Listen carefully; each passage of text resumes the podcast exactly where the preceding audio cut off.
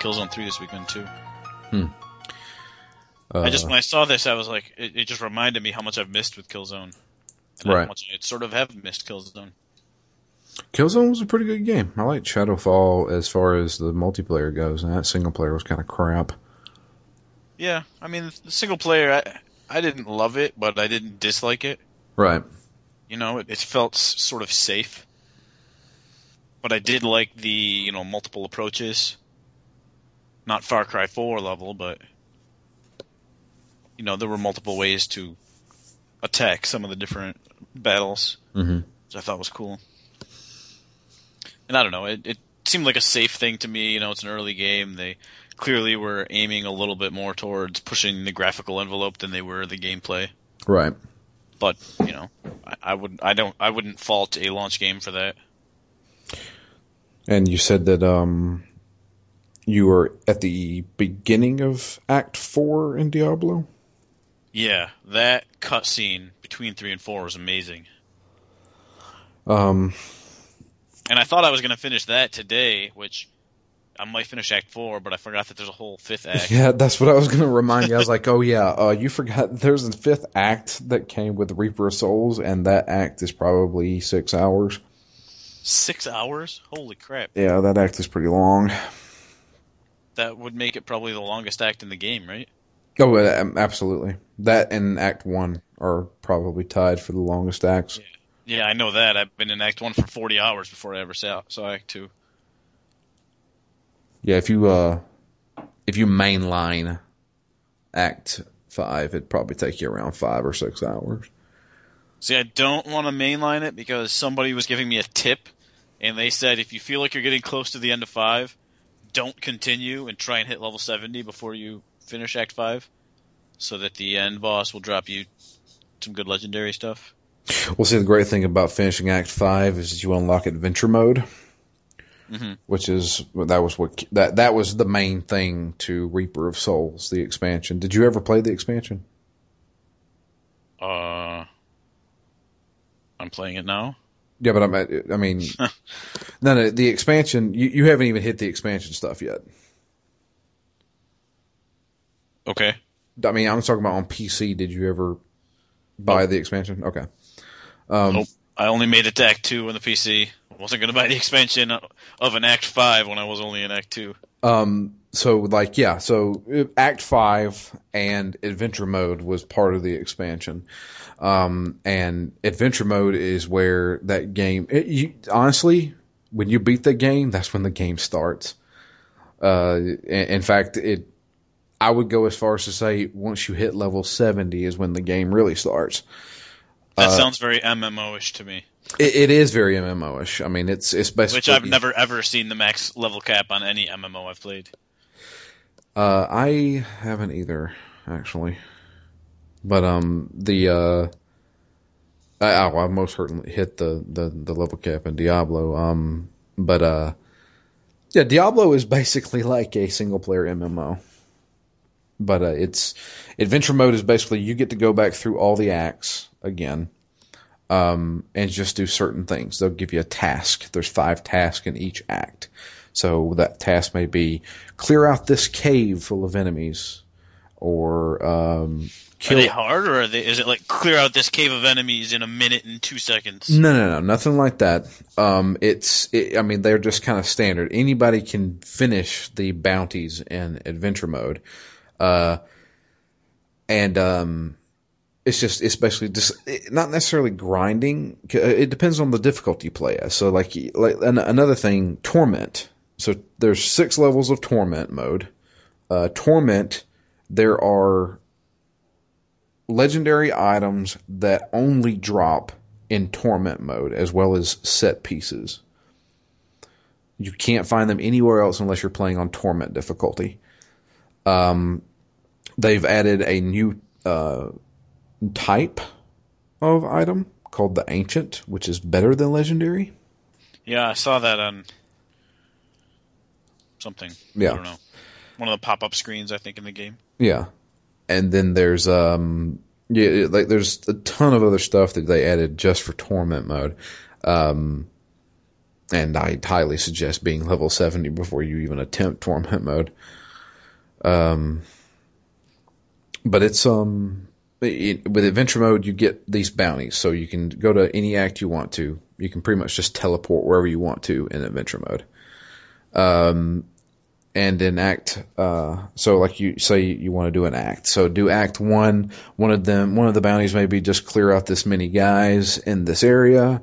Another bounty may be kill the skeleton king. You know, so the, you know, there's bounties for like bosses and stuff like that too. When you finish five bounties, you go back to Tyrael. He gives you a, um, a package. When you open that package, sometimes items come out of it. Many times it's like gems or upgrade materials, stuff like that. But the key ingredient that he gives you is riftstone fragments. So another part of adventure mode is you can open up the Nephilim rifts. Nephilim rifts are basically just a randomized dungeon that you teleport to and you kill you'll have a bar that fills up. Every time you kill something, that bar fills up, and when you get it to 100%, the Nephilim, the Rift Guardian, will show up. Uh, he's a big boss you kill. You kill him. During all during this time, you have chances to have like legendary shit drop. It's it's you know it's just it's basically just like we're going out to get better shit. Is basically what that is.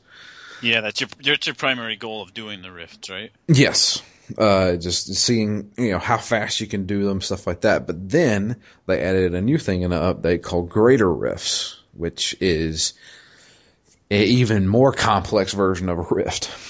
So uh, it it all depends on how far you can make it, and you know, or how, like you can kill this many guys in how many seconds. They give you like sixty seconds. Kill all, as many guys as you can. And you kill as many guys as you can, and it says, okay, you you can do this amount. So we're going to put you at a greater rift number four.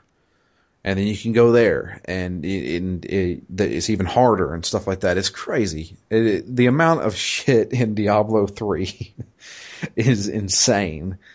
Um, I really love Diablo 3, but in the same, I say that because I do absolutely love that game. But I wish there was a little bit more customization. Now, and I know a lot of people would probably say, there's a ton of customization in Diablo 3. My thing is, is that I'm an old school Diablo player. And uh, the mere fact that Torchlight 2 allows me to distribute points to where I want to put them. I like that type of customization. You know what I mean? Mm-hmm. You know, I, it, you give me five attribute points. I can put them into strength, dexterity, whatever I want to.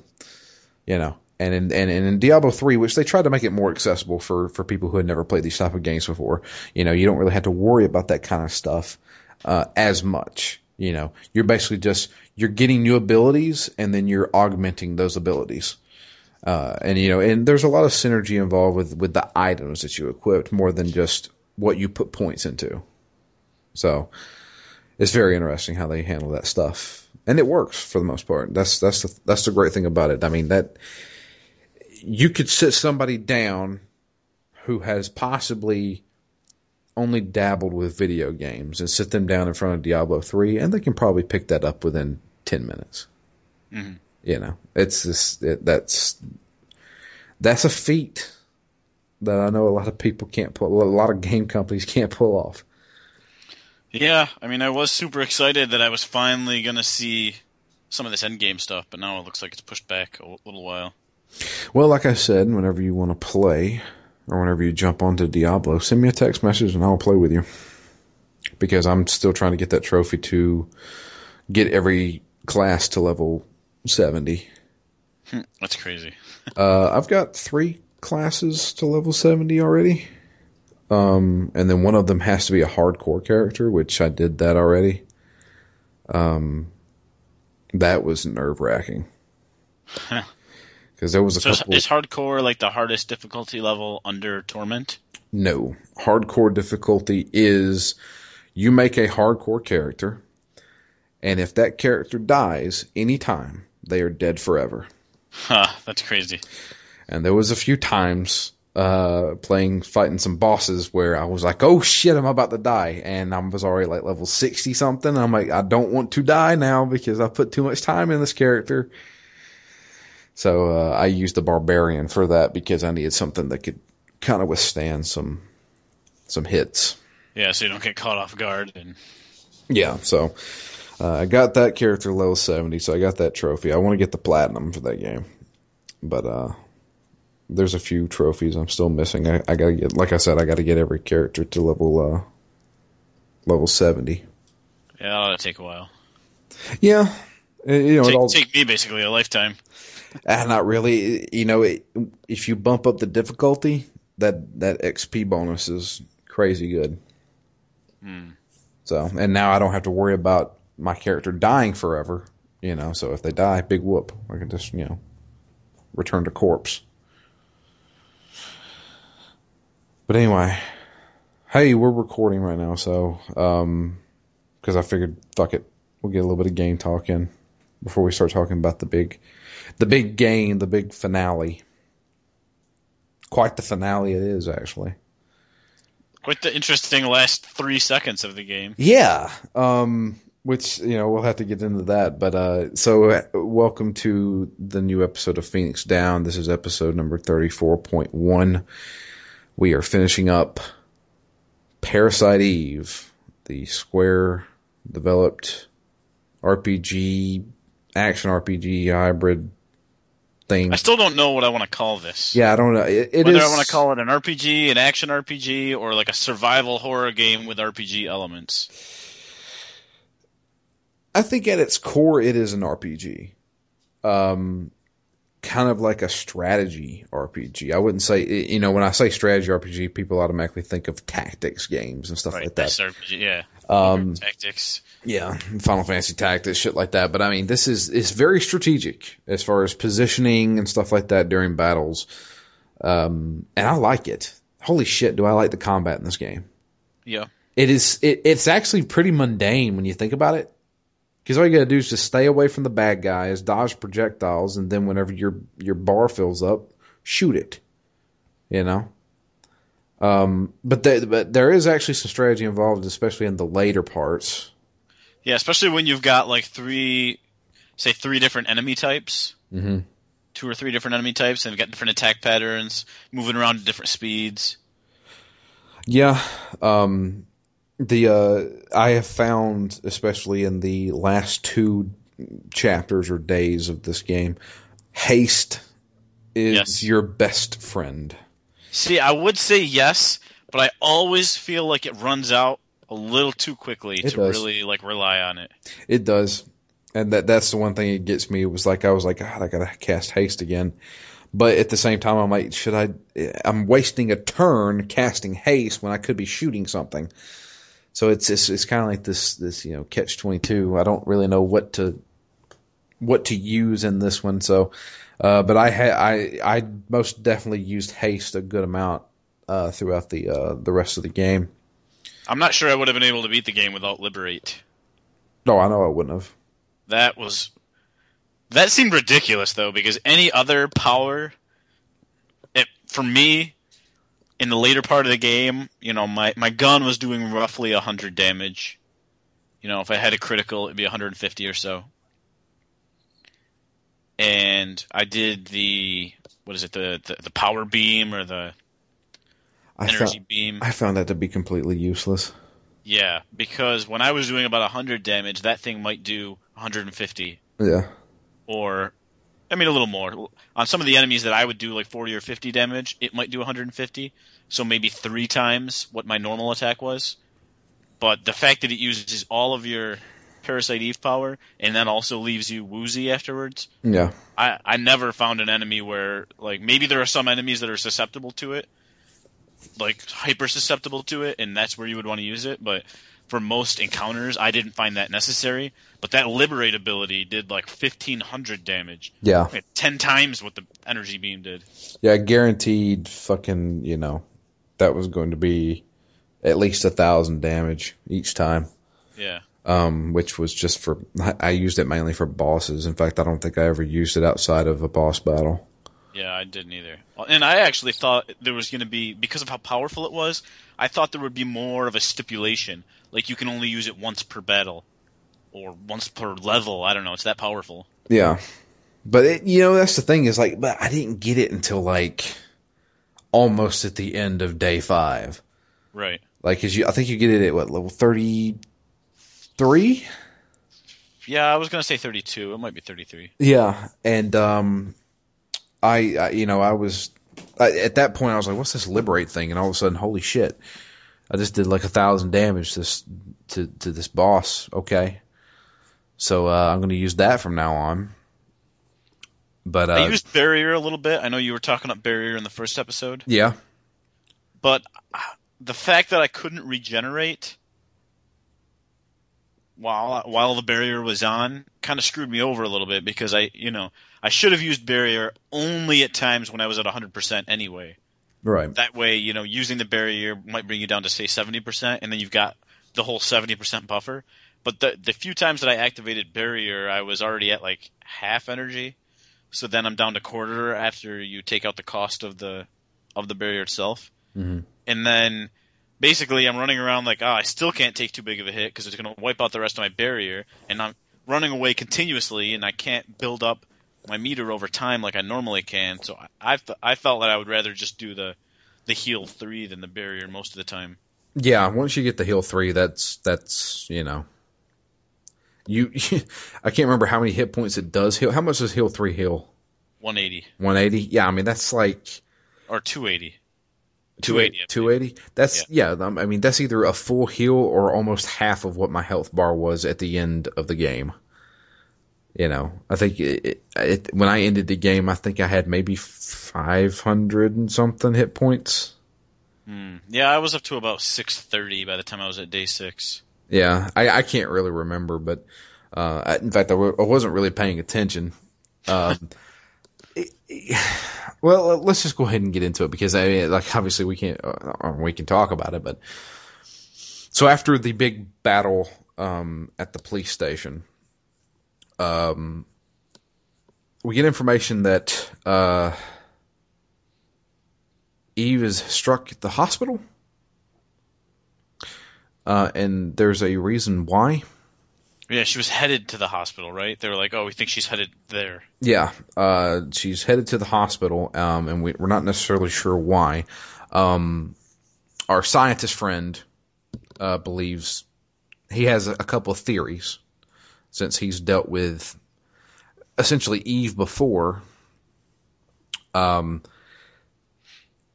we're looking for a sperm bank.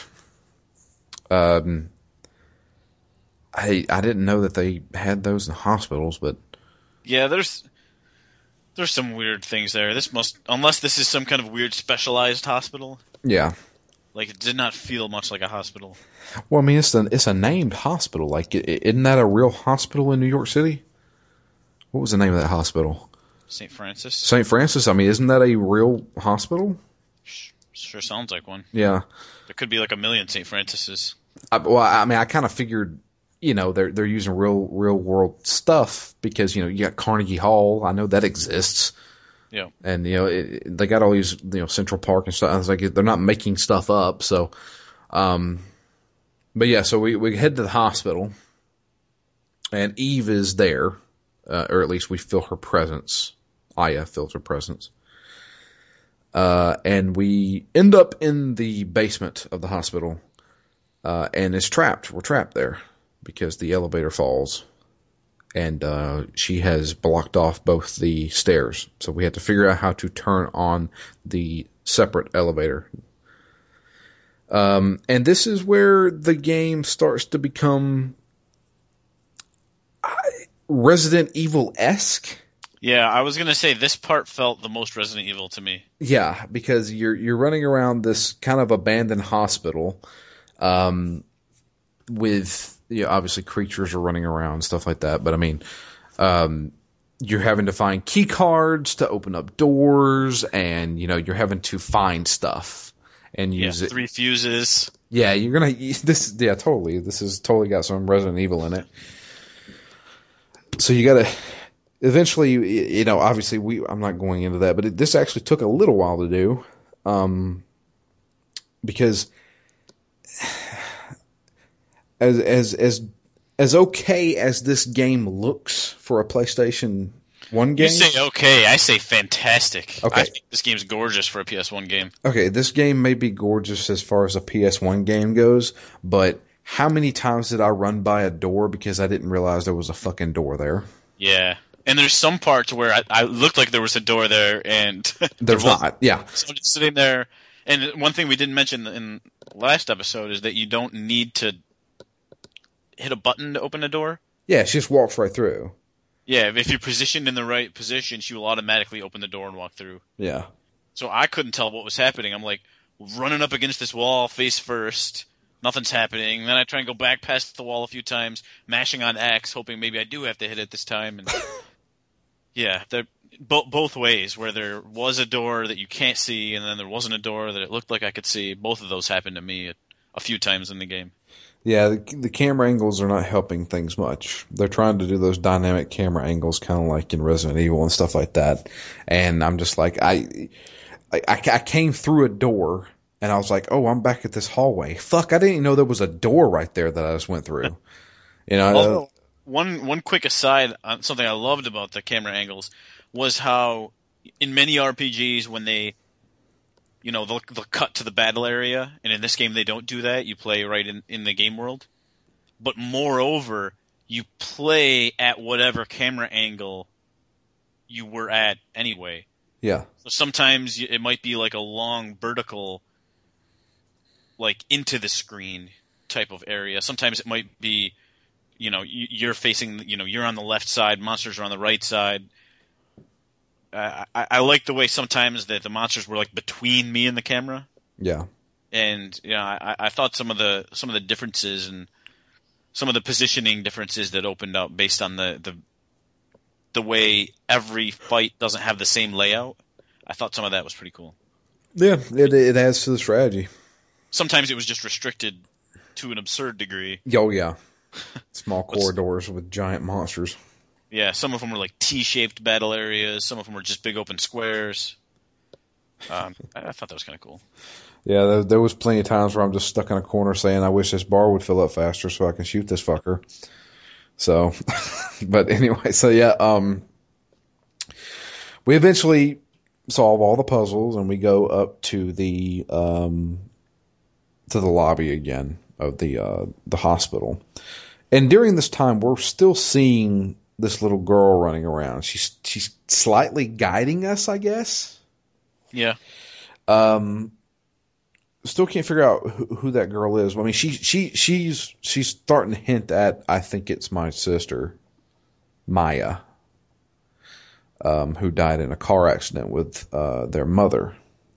which I hate how they ham fist some of the explanations in at the end of this game. Yeah, they just throw it in there. Holy crap! That's my least. That's one of my two least favorite explanations at the end of this game. That- is how she can see Maya. That that that is totally like PlayStation Ugh. early, early early video game explanations for shit. Because come on, man, I like I was totally expecting that kind of shit, and, it, and sure enough, it showed up. I was just like, oh, they're just kind of just wrapping everything up and making it up at the very end.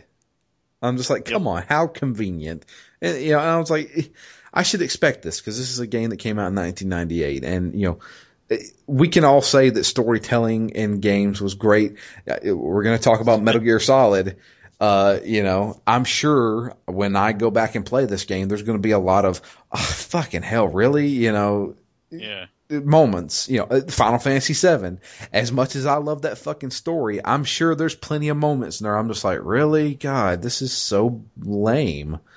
So it kind of makes me happy that this is not based on the book. It's like a sequel to the book because if this was the explanation in the book, I am disappointed that I bought it. So, um, but yeah, uh, we make it back to the lobby, and we uh, run into um, a couple of nurses uh, talking about. Um, but before we even go into the hospital, how do you pronounce his name? The the scientist that's with us, Maida. Maeda? Maeda, Ma- Maeda, Maeda, oh, fucking hell. I'm butchering this Japanese name, but he tells us that um, Eve is looking for sperm to basically artificially inseminate herself. Um, because she is. And it try it happened in the incident where he was in Japan, where the ultimate they tried to create this thing called the ultimate being, uh, basically trying to shed its humanity completely by creating this this this thing that doesn't have human shit in it. I don't know. It, it, it's hard to explain. So basically, Eve is still partly human. And in order to create the perfect being, you have to get rid of your human part. So I guess you've been using human sperm would do that. It's a certain because they mentioned they were going to get rid of all of the mitochondria, and that was the problem with one of the with the first one is that they didn't get rid of all of it. Yeah. So I, I don't know if it was a new process of getting rid of the mitochondria in the sperm. Yeah. Uh, but while we're in the hospital, we run into a few other things. Um, uh, when we run into the nurses, we see that uh, there are some papers laying around. Um, and uh, going back to the old school uh, storytelling of the PlayStation uh, and obvious no shit Sherlock moments. Um, we come find out Dr. Klamp is behind a lot of this stuff. No shit. Are you? Yeah. It's like, and she acts like Doctor Klamp. What? And I'm like, God, you know, uh, you've already seen the computer. Yeah, yeah. I, am just like, seriously, come on. This is. Uh, I say that to myself, but then at the same time, I'm like, yes, this is a game from 1998, and I think even people in '98 would have been like, of course, it's fucking Klamp, idiot. Yeah. But it, that's just how they told stories back then. it's just, it's really bad, and it's sad to say that, but well, that's interesting because uh, you know maybe this is a topic for a different day, but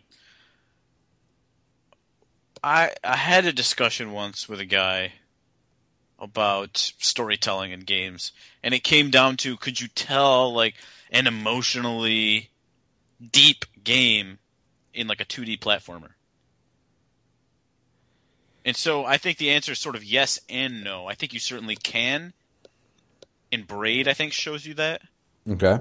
But that's not a 2D platformer from when 2D platformers were the norm. Right. So just because you you know to say that most like 2D platformers don't have deep stories, I don't think is to say that you could never ever possibly tell a deep story in a 2D platformer. I think it's to say that the the evolution of the way ga- of stories were told in games at the time when 2D platformers were the thing, you know, it just, storytelling wasn't at that level yet. No, that's that's absolutely true. So if somebody like went back, like you could take this exact game engine and tell like a real deep story, which at, these days makes me want to hold that against this game more. Like you could have easily told a better story.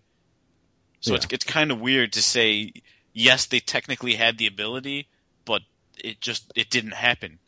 Right. So it, it's a it's a very weird thing to me. Well, I, I, I say that, and then I point you towards Xenogears, which is fucking as about as deep and complex as you can get for a game back in the 1990s. Yes, deep and complex, yes, but is it emotionally rich? Like, do you really feel? Are you going to cry when playing that game?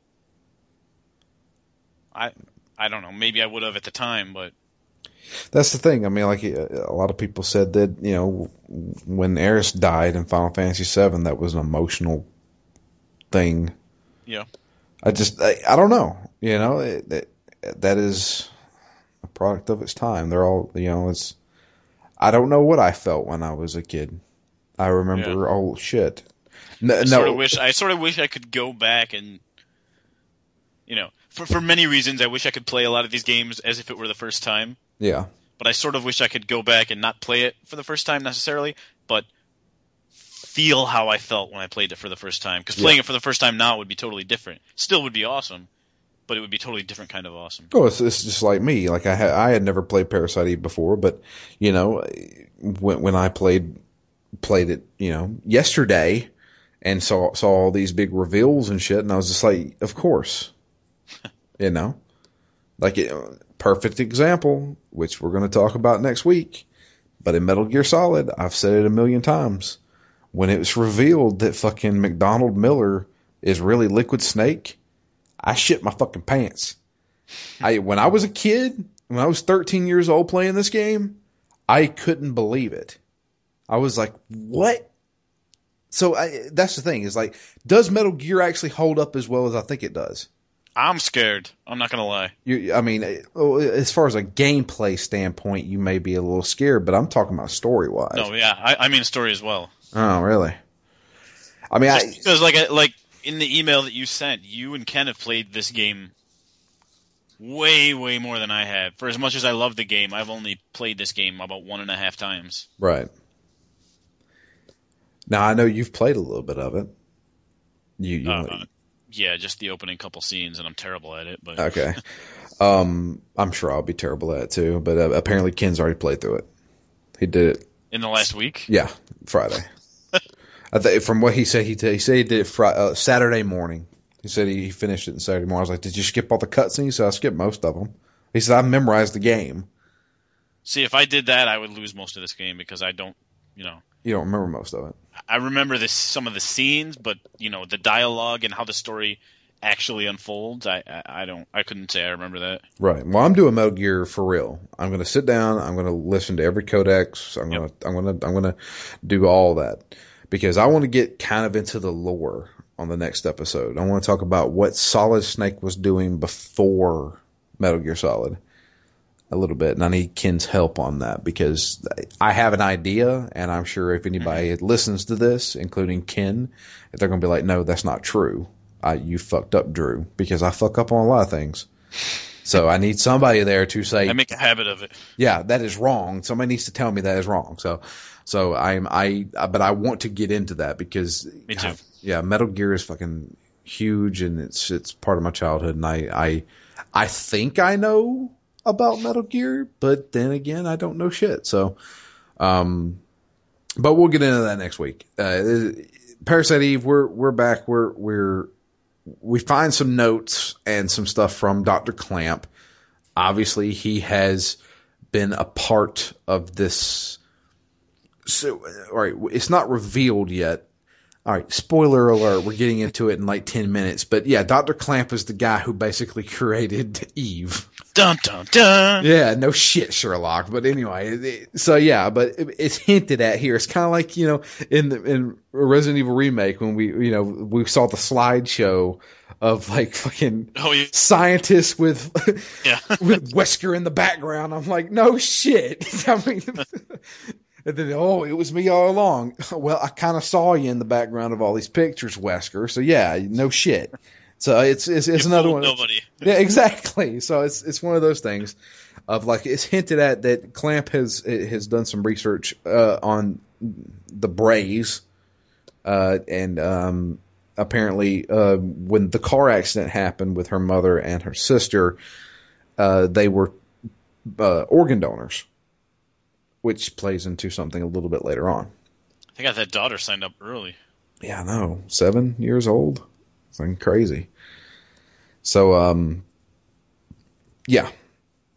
Uh, then we run into some nurses. The nurses don't know why they use certain types of medical equipment in a hospital, which I mentioned to you in a text message. Yeah, so there's two things about that.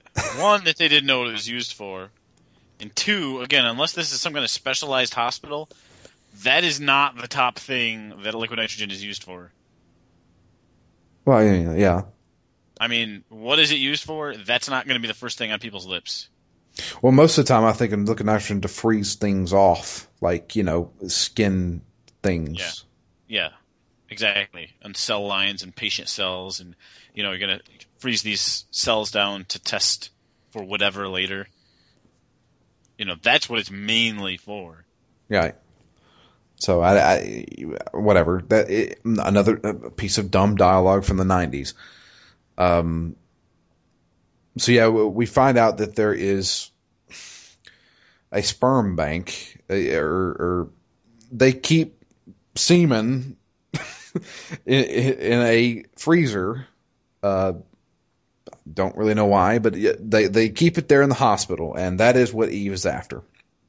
So we need to find a way to stop the the the sperm kill the sperm basically. So we unfreeze it. Um, but Eve gets it anyway, of course, and um, she escapes through the roof. When we get up there to the roof, there's a giant mutated spider on the roof, and we have to fight it. Also, get a cutscene of uh, uh, some naval guys sending uh, you know, F-16s Yep. to to I don't know what they were doing. Bomb, just going to bomb the place? Or are they going to carpet bomb this place? Is that, I, I, I don't. I Yeah, don't hospital, still a bunch of people inside. Oh, see, that's the thing. I like they keep this game constantly refers to people think that you're a hero or people are saying this. What fucking people? The entire place is supposedly evacuated. You know what I mean? It's almost like a ghost town, it, or at least in the game. I mean, you know, we Good thing for Daniel it is. yeah, I mean, we, we, we broke into a gun store. We broke into a pharmacy. You know, it, it looks like these places are, are completely deserted, but then they constantly talk about how there's people still here. You know, I'm like, are you just talking about the cops? The cops are still here? Is that what we're talking about? Uh, like, I don't know what the hell's going on, but so them does say at one point, "You're the number one cop in New York City." yeah. And I'm like, I I, was just like, was so ridiculous. I was like, at this point, aren't me, you, and three other guys the only cops left in New York City? That's what I'm thinking. I was like, so it's you know slim pickings, I guess. Yeah, yeah, yeah, one. so I, I don't know. It's, it's kind of dumb. It's silly. Yeah. Yeah, th- there. Uh, trust me, we're gonna get to some silliness. Um, but the uh, you know, we go up to the roof. Uh, like I said, we get a we get. There is obviously a naval carrier. At, close to New York City. We don't know exactly where, but we do get a cutscene of like an admiral so sending jets to to New York to shoot at something. I don't know what. I guess the spider, but the spider or, or Eve, like the pilots, like melt inside of the the the jets, and the jets crash, and it's you know it's it, they're just trying to show off CGI. It seems like.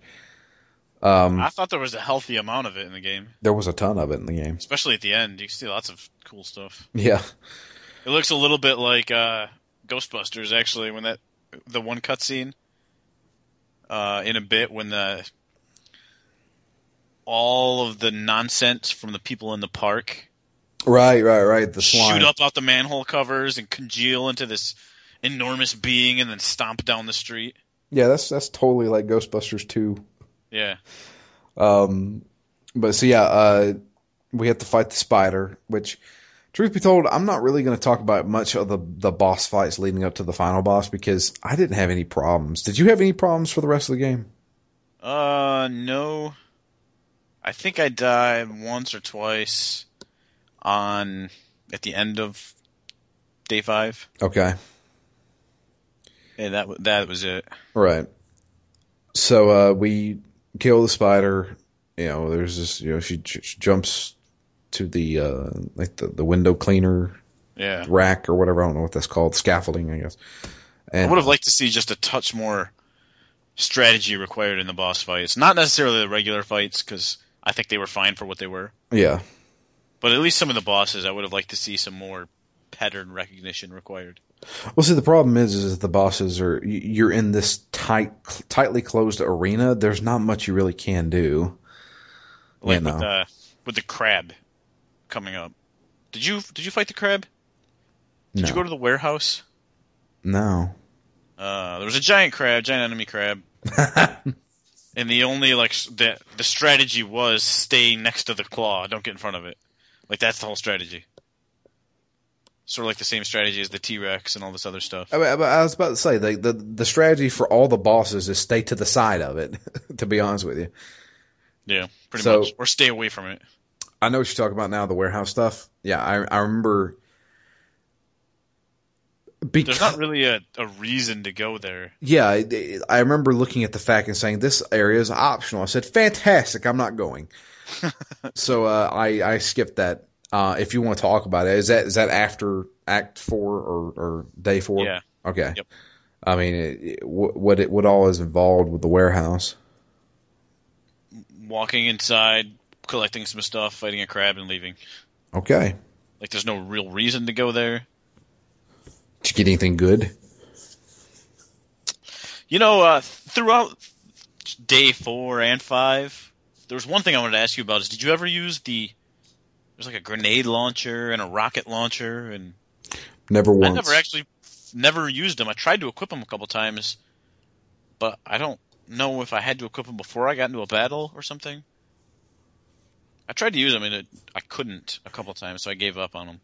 My thing is, I I found the um, God, I can't remember what it is. I think it's a it's a Sig, um, uh, assault rifle. Shoot, it, it shoots twice. It has amazing range on it. I upgraded that sucker a ton, but then I found a uh, 1911 handgun uh, that I just kind of switched over to that. Brought all my brought all my stats over. It does three damage, or it does three shots, but they sh- it shoots really fast. For some reason, I went back to a handgun because I you only get two shots with the assault rifle, and it was it was kind of slow. Yeah, my assault rifle was awful because I used essentially for the whole game I used the G3A3, Uh huh. which only did one shot. Mm. Now it was like I said, it was roughly 100 damage by the end, but man, that was slow. So, what did you end up using for pretty much the rest of the game? That was it. The G3A3. Really? Huh. I I switched over to the handgun again. I, I, I found a 1911, which I was like, okay, I, I know what a 1911 is, so I'll uh I'll use that. You know, that's the that's the classic American gun. The you know the I, do you know what a 1911 is? Okay, uh, it's if you look if you look it up and you see it, you will see. Yes, I've seen that in a ton of action movies. So it's uh, so that's that's the gun I use. I, I moved all my special abilities over to that thing, um, and I just started buffing it, and that's what I used throughout the rest of the game. It wasn't doing it actually wasn't doing that much damage, but I was able to hit three times in a relatively fast s- succession. I think I was doing probably about sixty damage, but it was like 60, 60, 60. Yeah. Yeah. So I stuck with that for throughout the rest of the game. Um, see, after after that, that's the end of day four, going into day five. Do they even explain why we go to Chinatown, or is it just on the map and that's where we go? Oh, what did he say? I can't even remember. Granted, that was two days ago, but for some reason I can't remember it. Is that was it from Chinatown that we went down into To the sewer, yeah. Sewer? And then we ran into the blob. Yeah, I don't know if the if it was was it Chinatown specifically we wanted to go to, or did they just say, "Oh, you need to go to the sewer," and that's under Chinatown? It may have been. I don't know. Needless to say, we go to Chinatown. Big trouble in Little China. Um, and we um go down into the sewers. Uh, which I should mention, day five is the longest day out of the entire game, Hands down. and uh, by the end of it, I was ready for it to be over with. Yeah, especially since I did the warehouse first. So I, what what ended up happening was I got down into the sewer, and truth be told, I haven't been using much of a fact the entire game. Um, but when I got down to the sewer and everything, you you get into these rooms where it just splits into four different ways. Somehow I got my ass turned around like three different times, and I was like, I don't know where the fuck I am or where I'm going. and so I spent like an hour down here and I was just like, I was, I was actually getting really pissed off. But luckily, it helped me level up because I kept running into enemies. Uh, those fucking bats, man. I hated those fucking bats because their their attacks, you can avoid their attacks decently, but when they get it out and you're standing right in front of it, it's gonna hit you. You can't. There's nothing you can do. It goes clear across the screen, especially like a screech, Yeah, and it's like a sonic screech. yeah, a sonic boom screech thing that hits you, and it's, it's so fucking annoying. But um, there was then one, it, it blinds you, yeah, so then you can't shoot back. So you have to just like putz around for a minute and wait for your blindness to go away. Yeah, that that was one of the good things was that uh, after I had buffed up my uh, my handgun a good amount, I started using tools that I did find to buff my um, my protective vest, my armor. Uh, I had found a piece of armor that had resistance to poison, so I moved that ability over to the to the one that I was using. Uh, so that helped out a ton, especially in the hospital, because I constantly ran into things that were poisoning me. So eventually we make it to uh, the main part of the sewer where basically they, they, they pump the water. They kept saying it was like a, a water main almost. Yeah, almost like a water filtration area. Yeah. And uh, this is where we run into the the the blob, for lack of a better term, because it's it's basically everybody who was killed by um in, in Central Park. In Central right? Park, yeah, Eve in Central Park. So everybody got turned into this big glob of, of of stuff. It basically does look like the slime from fucking Ghostbusters too. Yeah. Um, and it uh it has went into the water and we got to pump it out before it I can't remember. Somebody told us that we got to get it out. I think she just said it to herself. I got to get it out before it gets into the water reservoir. And I'm like, once again, isn't this town completely deserted? I'm just like, what? Why? Why are we doing this? so we pump it out, you know, and the whole time we're running into shit. But um, yeah, it's to me. I found this entire part kind of useless. Story wise, well, I mean, look, not everybody's gone out of New York City, and they're going to come back at some point. So if it gets in the water, everybody's fucked. This is true. So, uh, but it doesn't stay there long. Once you pump it out, it comes through the uh, we get a cutscene of it going through like busting open all the the sewer covers and, and I thought it was out. an awesome cutscene. And it emerges into this giant orb that's basically surrounding Eve, I guess. Yeah, they say that's where she's going to birth the child. Yeah. It's like a giant protective sack. So um, when we go down, uh, we we do that and then uh, we see a, a small cutscene of um, the museum. Something's going on at the museum. Uh, so we decide to travel to the museum again.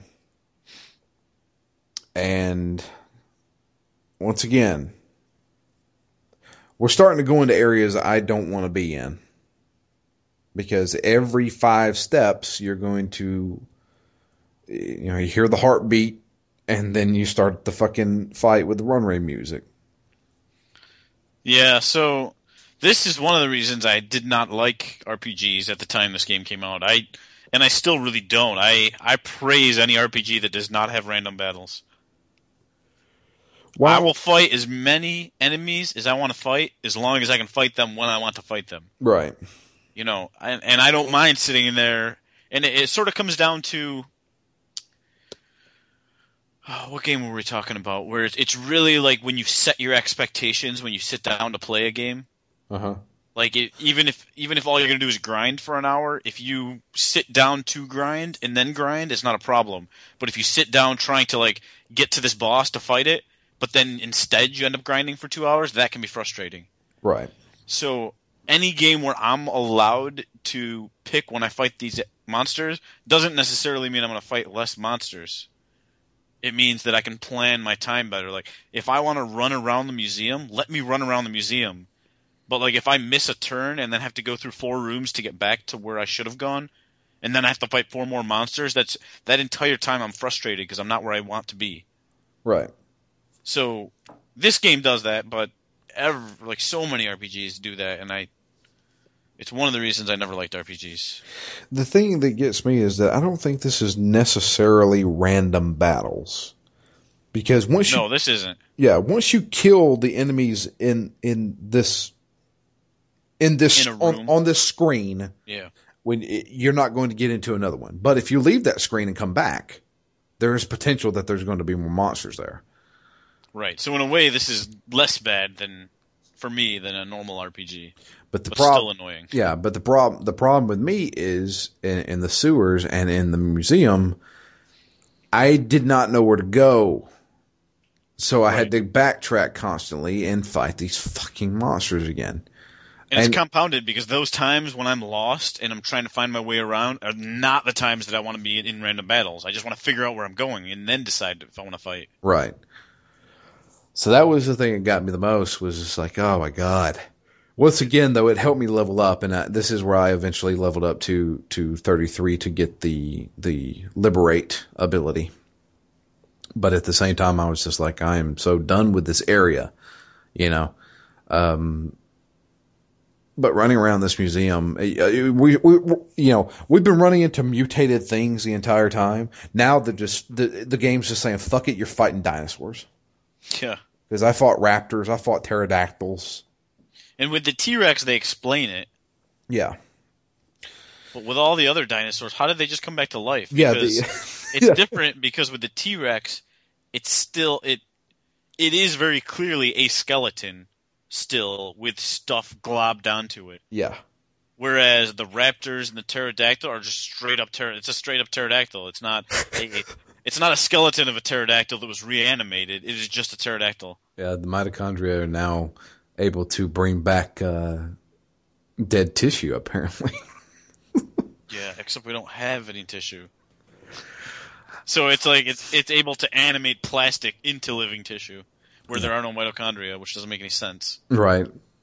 Which that that's what she says. If you remember, she says, uh, "So that's how she's able to control um, inanimate objects." And I'm like, when the fuck has she ever controlled inanimate objects? Was my question. It's like every time something she's controlled has always been living, or Right. or the, in our case, the, the skeletons of the, the, the dinosaurs. So, uh, traveling through the through the museum, we eventually run into Doctor Klamp again. Of course. But well, actually, we run into uh, uh, the scientist Medea. I'm gonna call him Medea. uh, and he he is actually working on something. He's not telling us exactly, but but at the same time, we get interrupted by Klamp. Uh, and he goes on this whole spiel of how humans are pieces of shit and they're they're weak and you know even though he is one of them uh, and he went on to this oh I was the one that created Eve and uh, it came from the fact that Melissa who who which is basically Eve took over Melissa's body yeah, Melissa was the actress. was yeah. in the opera in the beginning. um, it, it was kind of like a a series of circumstances that actually made this happen, uh, and he kind of steered it in the right direction. So, um, she received a organ transplant. She received a kidney uh, from Maya, which is Aya's. So so dumb is the fucking names. Uh, Aya and Maya. Um, she received a kidney from Maya, which is Aya's sister, uh, and, and apparently, I don't know why, but Maya was the the her body was the one that allowed the mitochondria to thrive. Yeah, so that's that's the one part of the story that I'm kind of missing. I, I'm I'm missing it completely. What made her so special? Yeah, exactly. What made her and Aya special? Well, I know what made Aya special. Was it just the same thing that allows her to see Maya? Yeah. Okay. Let's, I mean, let's go ahead and get into it. So, so it- it's like we're, we're holding something back for spoilers. Yeah, I hope nobody's like on the edge of their seat with anticipation. oh man, what's going to happen? No, uh, so obviously her sister is an organ donor. At the same time that she gave Melissa a kidney, she gave Aya a cornea because she had a. Apparently, she didn't have a cornea. I don't know when she was a little kid. See, but they don't even explain. Ugh, they don't even. The other thing I hate so much, they don't even explain the fact that Aya can see Maya as having anything to do with mitochondria. I think it just has something to do with the fact that she has her cornea. Ma- Maeda says, "Oh, it, it's long been thought that if somebody dies tragically, the the last thing that they you know the last thing that they saw is or the last thing they thought about is implanted on their cornea. Yeah. Something like absolutely has nothing to do with mitochondria, completely out of left field. Yeah, they they- they're just throwing that shit around. Also, what the fuck is up with him giving uh Aya fucking trinkets? Yeah, he's giving her all the good luck charms. Yeah, but the the thing is, is that, that plays into the final battle because he's like, "Oh, I got to give you something," and they're like, "Oh, not another fucking trinket! Get the fuck out of here!" But then it comes to find out, oh, it's actually bullets that she needs. But we'll get into that in a minute. So it's explained that she was she received an organ from Maya. Maya is the the host or the, or the person who patient fucking zero. I don't know how you even like explain this. For some fucking reason, and it's not told unless somebody out there can tell me. Maya is the one with the mitochondria that can basically take over cells. I don't know why, but what ended up happening was she they they they gave Melissa her kidney. She now has the mitochondria. And at the same time, she was taking these this medication that was prescribed by Dr. Klamp. And this eh, is this true? I mean, I, I, what what were they called? Something suppressants. Immunosuppressants. There you go. Does that do That- anything? What does that do? Yeah, that's almost always used during transplant, whether it's for solid organ transplant or stem cell transplants, Okay. just to ease, like, because the fact, the reality of the matter is you're putting a foreign tissue into your own body, and your body is meant to reject it. Mhm. So what you do is you suppress your body's immune system so it doesn't recognize that that foreign body as foreign. Now, if if somebody has a a transplant of this kind, do they have to take these things for the rest of their life? No.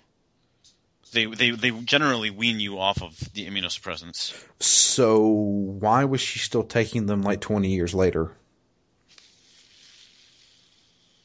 Good question. Maybe they had tricked her into taking them So because Klamp Klamp tricked her into taking them, yeah, maybe. and she was stressed out because she was really trying to get this part in this play, in the, or in the opera, and she was taking more and more of them.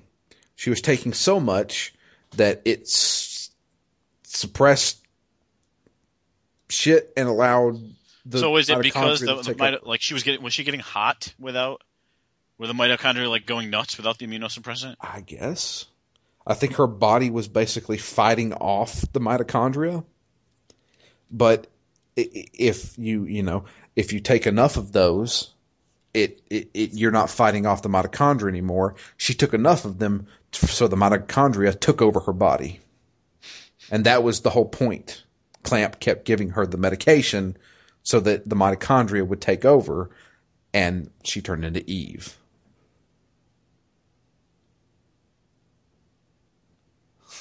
What a random happenstance. I, I, I don't know, but that, that is the explanation that he used. So he kills himself, or he tell he he he gets burned up by Eve. He tells Eve to kill him. She does. He burns up, and we have to go after Eve. She's about to have this baby. Apparently, it doesn't take long to get to have a fucking kid when you have when you're mutated. So, um, in order to escape the uh, the museum, we have to go through a couple of bosses. Um, the the Ghostbusters goo takes over a skeleton of a uh, Triceratops and the skeleton of a Tyrannosaurus Rex. A, the Tyrannosaurus was the easiest. Seemed like the easiest fucking boss in the game. stay to the side of it and you won't get hit. Yep. Uh, this is also when I tried out Liberate Yep. and said, well, I know what I'm doing from now on. Too bad I got this late in the game. Uh, But to be fair, there there weren't any bosses anywhere in the game that up until this point that were so ridiculously hard that I felt like I had needed it. right. I mean, even even the final boss, I think I could I could have took out. You think so? I don't. Oh, yeah. I don't think I would have been able to. I mean, it, it, it took a long fucking time. I mean, don't get me wrong, because I, I, the, there's three stages to it. So, all right, we'll we'll get into that. But uh, so after that, we we have a cutscene of Four stages technically. yeah, four stages. Um, for th- we run back into Eve eventually. We find her. She's pregnant, and she's about to have her child. Um, and somehow we end up on. No, she she is on Liberty Island, which is Well, I, I like the scene where she is. Maybe this already happened, but when we find her, and then was this the same cutscene where the the blob monster like smashed through the wall? yeah that that it was in the museum I think where it smashed through the museum and then takes her to Liberty Island I believe. Right. Yeah. It basically picks her up and starts walking towards Liberty Island. Right. But then doesn't it stop and form a ball halfway there? I guess Because then then they start shooting more missiles at it. and they're and it, bouncing it burns off. them out of the it burns them out of yeah the missiles bounce off and then it or she burns the pilots and all the F-16s and the choppers blow up Right. So, uh, yeah, that's what ends up happening. Nobody can get close to her without burning up, uh, except for Aya, obviously. So, we so then they yeah they make Aya fly Yeah, so we, we, we go to the we go to the, the naval carrier, and the admiral there tasks Aya with flying a helicopter to Liberty Island to basically they say shoot a nuclear warhead at the fucking thing. And I'm like, it, like, so you have to do this at a distance? No, you had to be close to it. I was like, that's not how nuclear warheads work, guys. so you're basically saying this is a suicide mission, you know? and the fact they call it powerful missile well, I mean, they, but they say it's a nuclear missile. yeah I was like, are you out of your fucking minds? It's like, this is going to level most of New York City. but it, apparently they don't care. And it doesn't. It's, it's like you shot a missile at the fucking thing. It's not a nuke. yeah I don't know. Maybe it's a mistranslation or something. I, that's so weird that they said that. I mean, it's like people in ni- Independence Day yeah, people in 1998 know what a fucking nuclear missile is. So, but, anyway, so they want us to basically shoot the glob because we can't. They can't get close to it without burning up. and then we get the crazy you know was, this meant to be a sad moment when they all decide to change formation do you know what I'm talking about right, remind me again.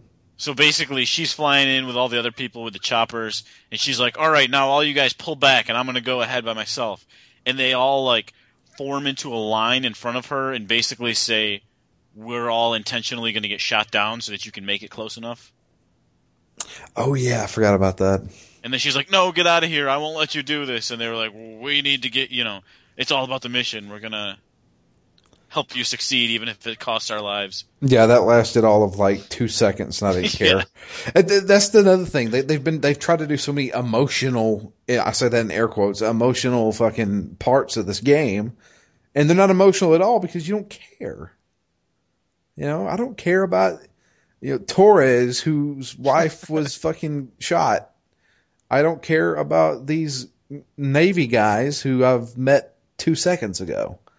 You know, So do you give them points for trying, or do you take away points for not fleshing it out enough? I don't think I had points to begin with. that that was my thing. I had no points to give out. I was just like, okay, like that. That's the thing. You had to remind me of it because I, I was like, it, it was something that was another thing of like I'm I'm halfway paying attention to the dialogue. Yeah. You know, because it, some of it is dumb. Some of it is I already know this shit. You know. Yeah. See, there were things like that I did not love. Like again, you're right. There there was very little there, and who cares if these people sacrifice themselves? Um, you know, I don't even know any of the pilots' names. But however, one thing I thought the game did pretty well were some of the just the, the establishing shots. I had three or four different examples, but the only one that I can think of at the moment is when they were showing that the city was evacuated, mm-hmm. And they were showing kind of some just some emptied out areas. They close out that scene with like a slow zoom in on an ice skate that's turned over on the ice. And it's just like alone, and like it, it, it, it was just about there where I'm like, oh man, if that had been a little bit longer, like I, I, that was pretty good. You know, I, I thought that it wasn't just all the explosions and stuff you get at the end of the game. They they took a few seconds at least to breathe and kind of show not necessarily the first thing that would come to mind when you think, hey, the city's abandoned. You don't think who's this little girl whose ice skate was left behind. She didn't have time to take it with her. Right. So some of the some of the CGI shots, and again, maybe maybe just because I consider the the CGI overall to be very very good, but not just in a technical sense or sort of in an artistic sense. Right. Some of it was was very strong. It was. Uh, I mean, that's that was probably the showcase of the entire game was the CGI stuff. Um, even though there is absolutely no voiced dialogue in this entire game, which kind Yeah. of blows my mind because it came out around the same time as Metal Gear, right? Yep. And that's all voiced. Every bit of Metal Gear Solid is voiced. Which maybe Yeah. that was maybe that was the the that that was the the forerunner. That was the one that that started it. You know.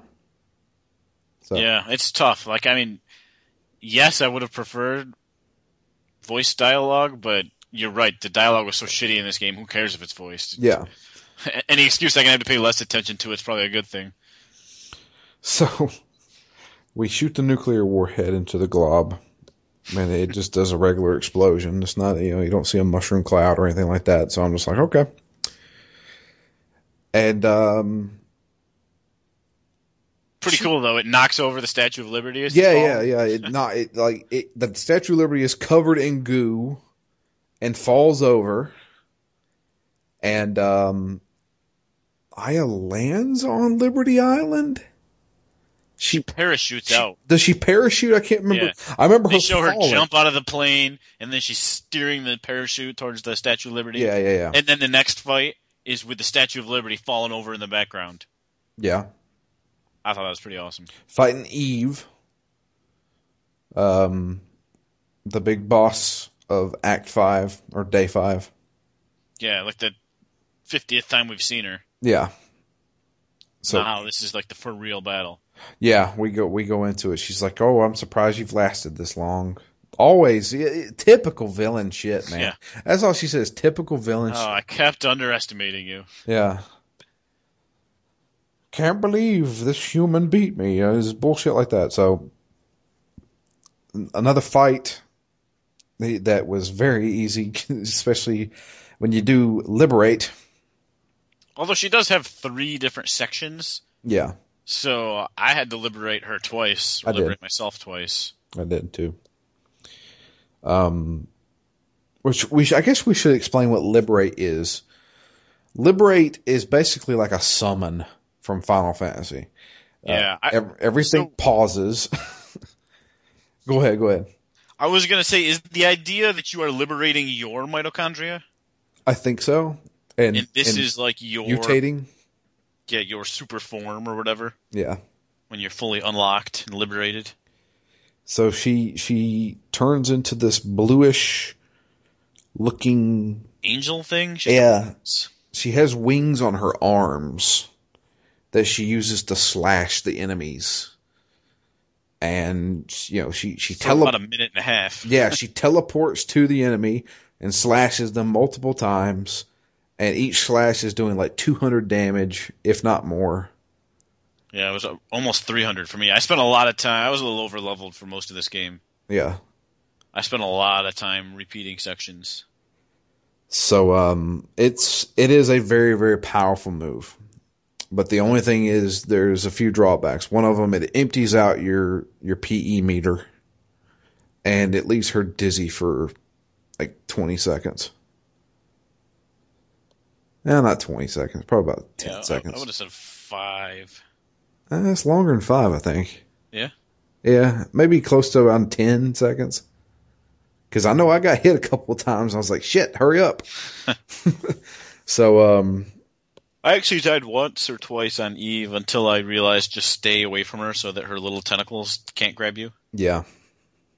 Because they did some crazy damage, whereas all the projectiles, all the little spikes and balls of light only did like 20, 30, 40 Yeah, 20, damage to me. 20 damage here and there. And at this point, I've got 600 life, so who cares about 20 damage? Exactly. So, uh, yeah, uh, we eventually kill her. She, in another CG cutscene, she kind of, or, or- and I should explain, now I see why it has the M rated, uh, or the M rating, because, like, the last two acts of this game, all you see is her, is her boobs. Yeah, I was trying to figure out if they were able to do that by not giving her nipples. I think that's what, exactly what it was. This is just a lump. It's not necessarily a breast, even though it's sort of two lumps in, in the breast breast region. Yeah. Very large Yeah, breasts. very large lumps, lady lumps she's got. So um yeah, she she falls over and then melts into goo. I guess that's how you how you when you die. yeah, she kind don't of know. sinks into the goo. Yeah, she sinks into the goo. Um and that's the end of day 5. Um and I should say days most of this game takes place at night. Yeah, Um, so you, at the end of day five, day six starts like right away, like an hour later. I guess it's midnight, which I guess what, is six days, and it starts on New Year's Eve. So this is New Year's Eve. I thought it starts on Christmas. because yeah, it starts on Christmas Eve. So I guess the final day is on New Year's Eve. Is that right? Yeah, Yeah. yeah, that sounds right. Um, It's the dawn of a new year. Yeah, 1999 or nine, 2000. I think the game takes place in 1999, right? Or no, 98. I can't remember. They mentioned it at the beginning of the game. I can't remember when it is though. I think it may be Christmas Eve of 1998. I could be wrong. So, um, we're back on the naval carrier. Everybody's like, man, you're a hero. Amazing. And then our cop friend who is with the, uh, Wayne, yeah, Wayne's back. Wayne, some fucking how Wayne ended up a naval carrier. with all of our shit that we gave him. Yeah, with all the shit that we gave him, all the junk we dropped off, you know, and he, he's there and he's talking about, he's like, oh man, I get, I, you know, I can still take shit from you. Which they explained by saying, you know, he was the gun nut. And basically he's like, oh, I heard you blasted that thing out of the sky. I had to come see it and see you. Yeah, they just let He's him so on. into guns. Yeah, he, he can't. He, he he swam aboard the ship. That's what happened. so he um he's there, um, along with a few other people, and uh, um, uh, God, fucking our partner. What's his name? Uh, Daniel. Daniel. There you go. He's there. Um, Maeda's there. Maeda's there. Uh, it, it's you know everybody who's been the major players in this game are here, um, and um, it's not over. Yeah, we did kill Eve. Yes, Eve is dead. But she happened to also give birth to the ultimate being. Yes, and the ultimate being shows up on the the naval carrier. I like how it's like whimpering as it just like climbs up over the side of the ship. It's so fucking dumb. Yeah. It's so dumb. It's got a big head that's like textured like a brain, Yeah, it's like a baby. bat wings and a tail. It's like a it's like a little baby that sounds like a baby. It's it's like it's goo- cooing like a baby. Yeah. It's got demonic teeth. Yeah, so dumb. Um, and uh, it's there, and uh, we had to fight the baby. um, that that part was pretty easy. I liberated and it died instantly. uh, then it mutates uh, into a more formidable opponent. Child. Yeah. And uh, we f- fight it again. Uh, I liberated and it still didn't die, so I had to shoot it a few times. And then it mutates again into, I guess, an, an adult. Yeah. Um, They call it mature. mature one, yeah, the mature. So he he does look like somebody. He's got like the bald, thin head and like glowing eyes. Yeah, and it's got like the the the typical superhuman, like the body structure. Mm-hmm. Got the abs and shit like that. I mean, it looks like you know some uh, what a supervillain would look like. He reminded me a little bit of a grown-up Aang from the Avatar. Okay. Grown-up evil Aang, but didn't he have like a tail also? Yeah, it had a tail and it was floating and it, it had other appendages to it, I believe. And um, the last part uh, before before taking on the ultimate being, uh, we have a cutscene with uh, Daniel is there. Uh, the, she's saying, "Get the hell off! We, we you know, you guys are going to burn up. You need to get out of here." And uh, Which reminds me of the other awesome scene, which I'm sure you're getting to. yeah, I, I- that's what I was. Yeah, that's what I was getting to. Because in the in the final form of of the the ultimate being, we're doing one damage to it, Yeah. and I'm Which like, oh boy, I had saved up, and I finally did the uh, did the liberate, and I'm like, all right, this will do some damage.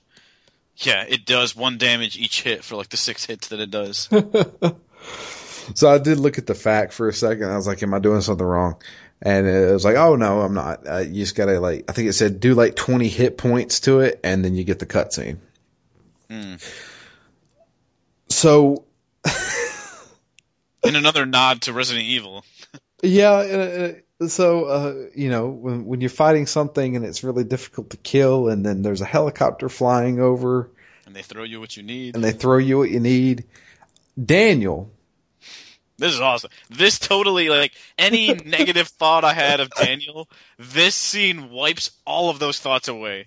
I mean- he's a badass motherfucker. Da- Daniel has always Yeah, Daniel has always been a pretty badass. I mean, he does not care what you think or what you say. He's going to do what he wants to do. And what he wants to do is so there's a gun, or not necessarily a gun, it's ammo.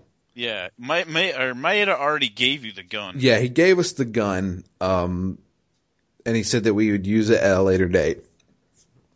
And we need ammo for it, which was what he was working on at the museum when we ran into Klamp. And what he was trying to give us before we left to, to fight. fight. it. Yeah. And they thought it was another trinket or whatever. And Daniel's like, ah, let's go. Don't listen to this idiot. And so like, uh, it, like we get a cutscene while we're fighting the final form of the, the, the supreme being or whatever. And, uh, they're in the helicopter and he's like, I got this ammo. And Daniel's like, what is this ammo? He said it has Aya cells in the bullets and it will damage you know because she is she she is able to repel the mitochondria the cells if you inject i guess if you inject the cells into the ultimate being it will basically reject it Yeah. and so daniel's like you idiot give me He's that like, what the fuck? Why didn't you say this before? yeah he's like give me that he takes the ammo clip and jumps out of the fucking helicopter with no parachute and while he's falling to the carrier Yeah, he's falling a long way, probably Yes. at least hundreds of feet. Yeah, he's falling hundreds of feet. And while this is going on, he's getting into the vicinity of the ultimate being. And starts burning alive. Yeah, bursts into flames. He bursts into flames. His face is covered in flames. While this is going on, while he's in midair falling, he throws the clip to Aya. Aya puts the clip into the gun. She catches it first. Yeah, she catches it. Even it. a falling, burning man threw ammo at her. She caught it. Then he falls into the ocean. And she's she's like, Daniel, oh shit. All right. And then she starts sending, and we go back into the battle. Now we're doing a thousand damage per shot to the thing. Yep. And we and this gun Yeah, does go a double shot, which for you might not have been that much. But I was coming off of spending the whole game doing one shot per energy bar, and that sucked. So yeah, we, we, we take it out. We, we, we don't necessarily kill it, which we'll get into, but, uh, we, we, we hurt it enough to where it melts and turns into this like triangular thing that slides across the floor. Yeah, basically all its parts fall off. Yeah. Its wings fall off. Its you know its lower appendages fall off, and it's just like the center mass of it. Yeah. I'm still stuck on Daniel fucking like bursting into flames and then falling into the ocean. It's dumb. Um, so I would love to see it. So often, you know, and and this is a totally weird side tangent, but you've seen Seinfeld, right? yes. some of my favorite I don't even know how to how to phrase this. Some of my favorite, let's say, pe- like pieces of art are really random, like the Kramer from Seinfeld, or that one painting where George is like is like posing for the girl that he was trying to sh- send his half naked photos to. Any- anyway, these like these paintings that look like fancy and artistic, but they show something dumb and ri- ridiculous. Right, right, right. I would love to see like a like a really nice painting of that scene, like Daniel streaking towards the ocean, and like as he's on fire, he's throwing the bullets to off to the carrier, and somehow hits her right in the hand. I would love to see that as like a fancy painting. so dumb. It's so freaking dumb, It's So, but it's dumb in the way like a good action movie is dumb. yeah, yeah, yeah. This is this is totally like I don't know. Like somebody catching an arrow between their hands right before it hits them in the face. yeah, and this is the first like CGI cutscene I've seen with Daniel in it. that motherfucker looks like Barret Wallace without the the gun arm. Yeah. I mean, that's exactly what it is. This is Barret from fucking Final Fantasy VII. Uh, and it, like he, he's got the same face, everything. so, um, yeah, we we we shoot it. It it all the appendages fall off, and now it's kind of chasing after us, like like sliding toward us. And I do love the music in this part. As it's basically all like a countdown. Yeah, it, it's it's it's slowly ramping up. Yeah, and the, yeah, the music keeps getting faster and faster and faster as you're going. Yeah. And that thing, like, like, you could be completely outrunning it, and all of a sudden that thing's right fucking behind you. Yeah, it's like a That's- freaking uh, a slasher movie monster. Yeah. Somehow I'm walking, but I will always catch you. So it's um, we have to make it down to the bottom of the, I guess, the boiler room of the the place, and basically set the entire thing to explode while it's chasing us. And then we, uh, you know, Aya escapes. She jumps off of the uh, the carrier. The carrier explodes with the being on there, and I guess kills it. It, uh, it really is horrible. Also, that if you mess up at all here and that thing touches you, you instantly die. Really? Did you die here? No, I did not. Thank God. Yeah, I saw that in the in the fact that we were going by, and I was like, "Good. I'm not gonna. I'm gonna make sure this thing does not fucking touch me, Yeah. I do not want to do all those fucking fights again." Yeah. See, I would have rather this was a harder part, but there was a save right before it. I wouldn't have minded doing this two or three times to get it right, but I'm surely not going to risk having to do all those fights again just for the fun of trying to get this right. Exactly. So, um, we blow up the carrier, and I guess cut to a couple of weeks later. We go. I hope so because that that play that they go to see is in poor form. yes, exactly. Ahead, they're, they're going to you know it's uh, they're like they're back at the opera Yeah. and for them to to be bringing flames on stage after hundreds of people burst into flames in the same building. Maybe it's not the same building. I don't know. No, it's the Carnegie Hall. Yeah. That seems like poor form to be bringing flame into that place. Yeah, they're they're showing that, and not not only are they doing the same play, they're bringing like flames in and shit like that. they're doing the exact same play. Um, and and when that happens, every like all the people stand up. You know, it shows them like uh, the everybody who's involved. So so uh, Aya's there in her her her dress uh, Daniel is there in his fucking detective uniform. He's, he's wearing the same shit. Maeda's there. And of course, Daniel's son is there. Now we, Ben, Ben, ben, yeah. Now, now I need to explain something. It is never explained how the fuck Daniel survived that fucking shit. Yeah. But it, somehow he did without a fucking. I mean, so so he very clearly survived because the ocean put out the flames. Now, how he's not, you know, covered in third degree burns, that I don't know. Or when he hit the fucking water, like shattered some of his ribs and broke his arms. You know, I mean, because he fell at least 300 feet. I want to imagine that he was an expert diver in his youth. Maybe so. he, he somehow did not belly flop. yeah. Despite being on fire and clearly not able to see his landing. Yeah.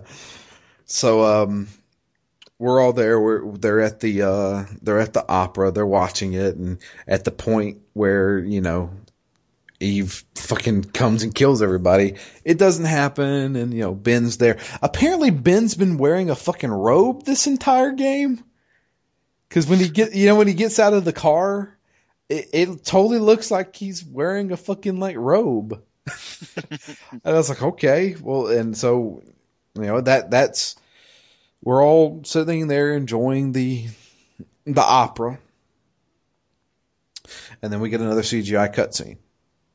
Uh, this one is uh, Aya is uh, sitting there enjoying the the opera, and uh, it kind of zooms in on her eye, the uh, her right eye, which was the same eye that was uh, part of Maya, and that shows the mitochondria, you know, grabbing a hold of cells and her eyes start to glow. And so does Daniel's eyes. They glow just bright red. Bright purple, yeah. Yeah. And then uh, it it kind of zooms out and pans out and it shows everybody in the audience. And everybody in the audience's eyes are glowing red in like this pitch black darkness. And then it ends. That was actually a pretty cool scene. Yeah. I was like, whoa, that's kind of creepy, actually. yeah. Yeah, it's like there's a movie like that. I don't know if it's like Children of the Damned or something where it's like a it's dark and all you can see are all their eyes glowing. Yeah. And that's it. Yeah, that's pretty much it. We got oh, Maeda who was about to what ask her out. Yeah, he was he was wanting to ask her out, uh, which I, I should mention, and and we totally skimmed over after the fight uh, Maya is talking about what exactly happened. He's explaining everything. And that's where we get the explanation of, you know, why I can see or why Aya can see Maya as a little girl running around is because we have her cornea. Yeah, and her her last memory was implanted on it, which what the, oh, that made me angry. What the fuck was her last memory though? A car accident? It had to have been because that's the last thing she remembers, right? Sure. I don't know. Yeah, it doesn't make any sense. No, none of this makes any sense. I mean, I would have been happier at that point if they just said, "Of course she can see her mitochondria." You, you could have said that, yeah. It's, it's like nanomachines from Metal Gear. Yeah. Why did this happen? Nanomachines. But to bring another totally random explanation out of nowhere, like, ah, hated that. Yeah, I was just like, come on, this is this is dumb. You know, I mean, he goes, but that's the thing. It's like everything that needed to be explained was wrapped up in five minutes at the very end of the game. And I was like, come on, that's shitty writing. That is yep. just bad writing. That is, that is a cop out. Especially after a scene with Daniel bursting into flames and falling into the ocean. I mean, come on, you can have something a little bit better than that. Yeah, I want the follow up to that. There's a Yeah. lot of follow up that I want that I didn't get, and a lot of follow up that I didn't want that I did get. Yeah, I totally want him to be like Danny Glover. You know, he he climbs onto the fucking carrier and he's like, "I'm too old for this shit." so yeah, and that that that's the end of it. That's the end of Parasite Eve. Yeah, I really want to see if this book is going to be better. I mean, I I can't see how it couldn't be better written, but you know, does it tie in at all? Is I I have a feeling it's going to be the events that happened with Maeda.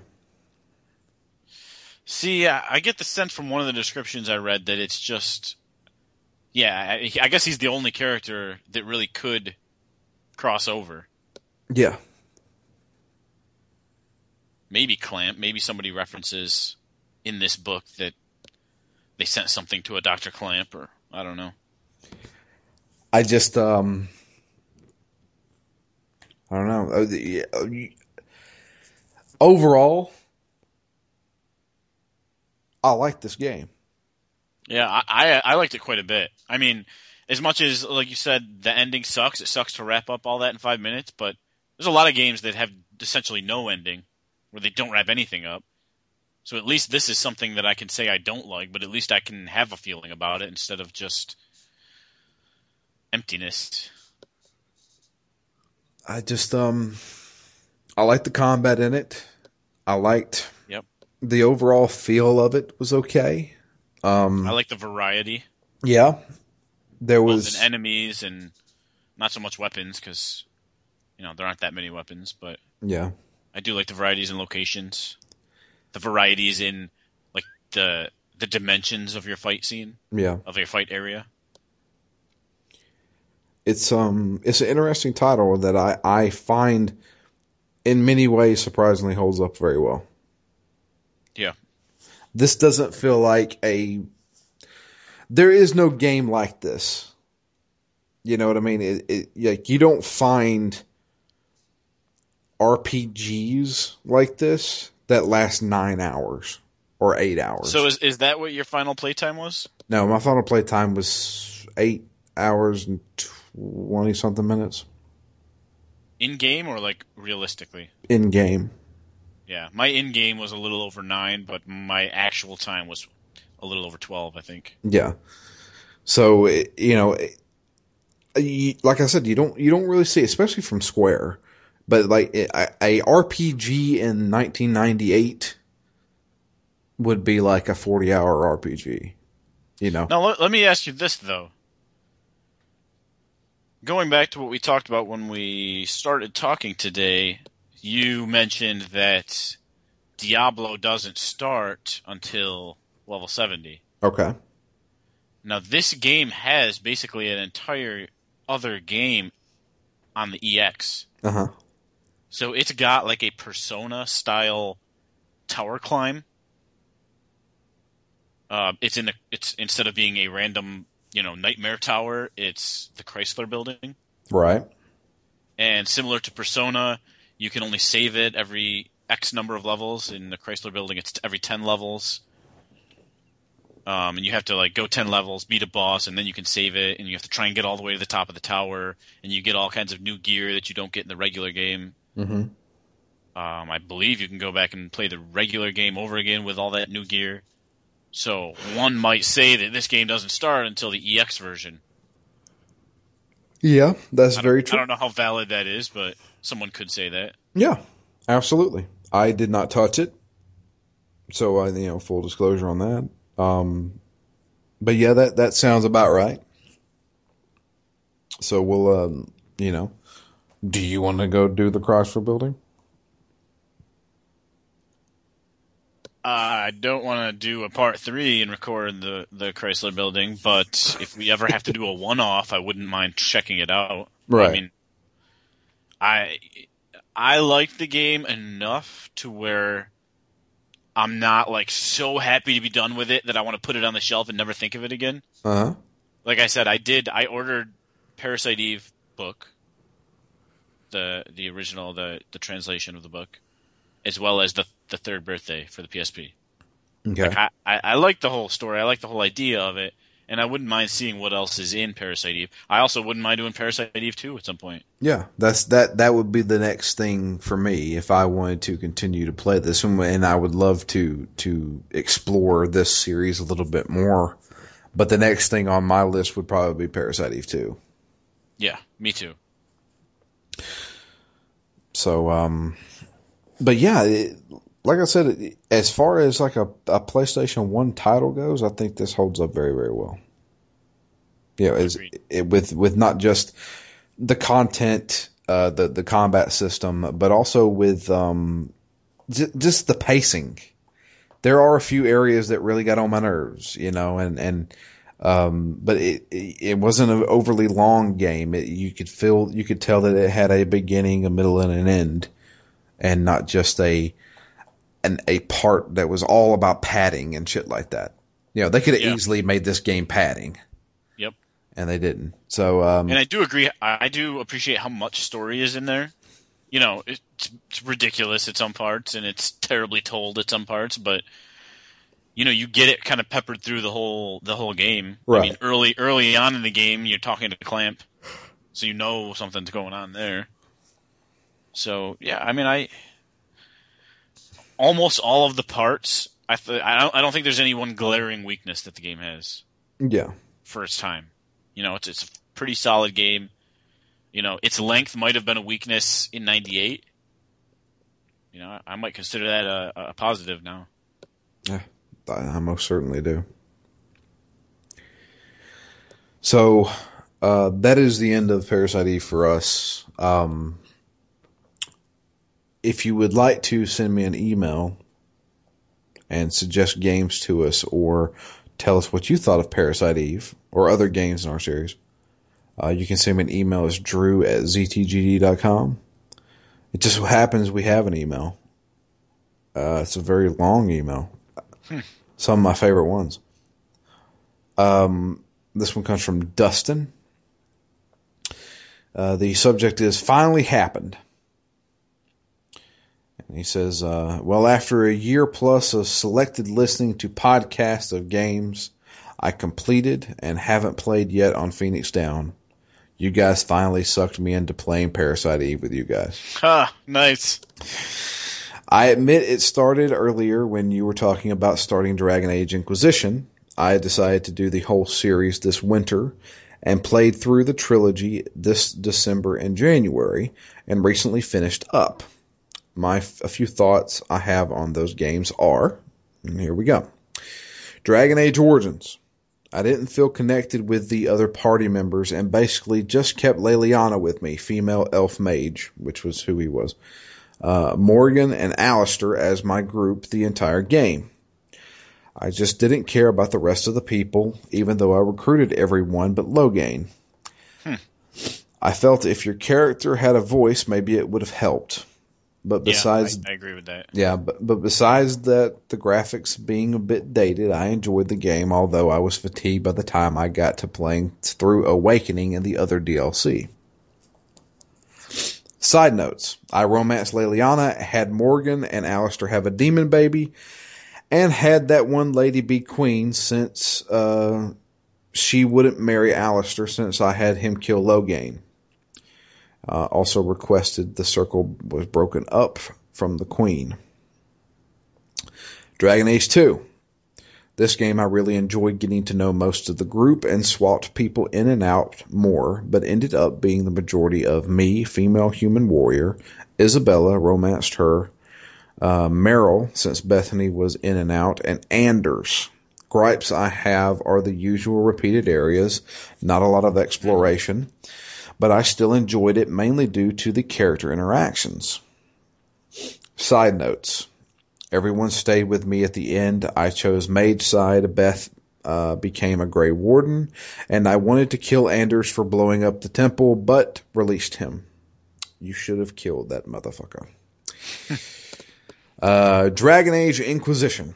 This game, I didn't switch characters as much as two, but still mixed them up quite a bit, but ended up settling with me, female Qunari rogue, Blackwall, Sera should have romanced her instead of Josephine. A lot of work and little reward. Yes, I agree.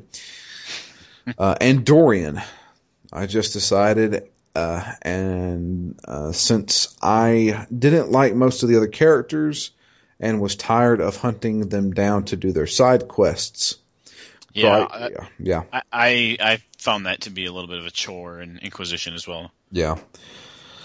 Uh, gripes were overwhelmingly overwhelming size of the world and all the crap they throw it throw at you uh, with lack of direction for the main story and making most of the side quests kind of meaningless.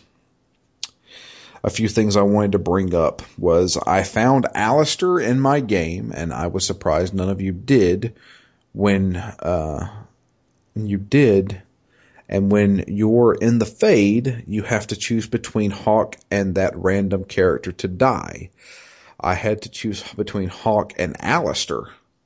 So hmm. I so I chose Hawke since I hated how she talked.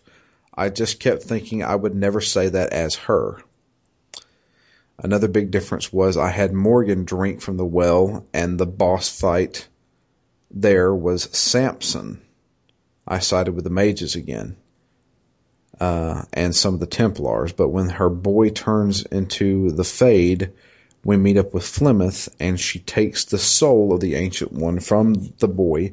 Morrigan gets Morrigan gets her son back, and Flemeth uh, leaves, and Morrigan agrees to help us in the final battle.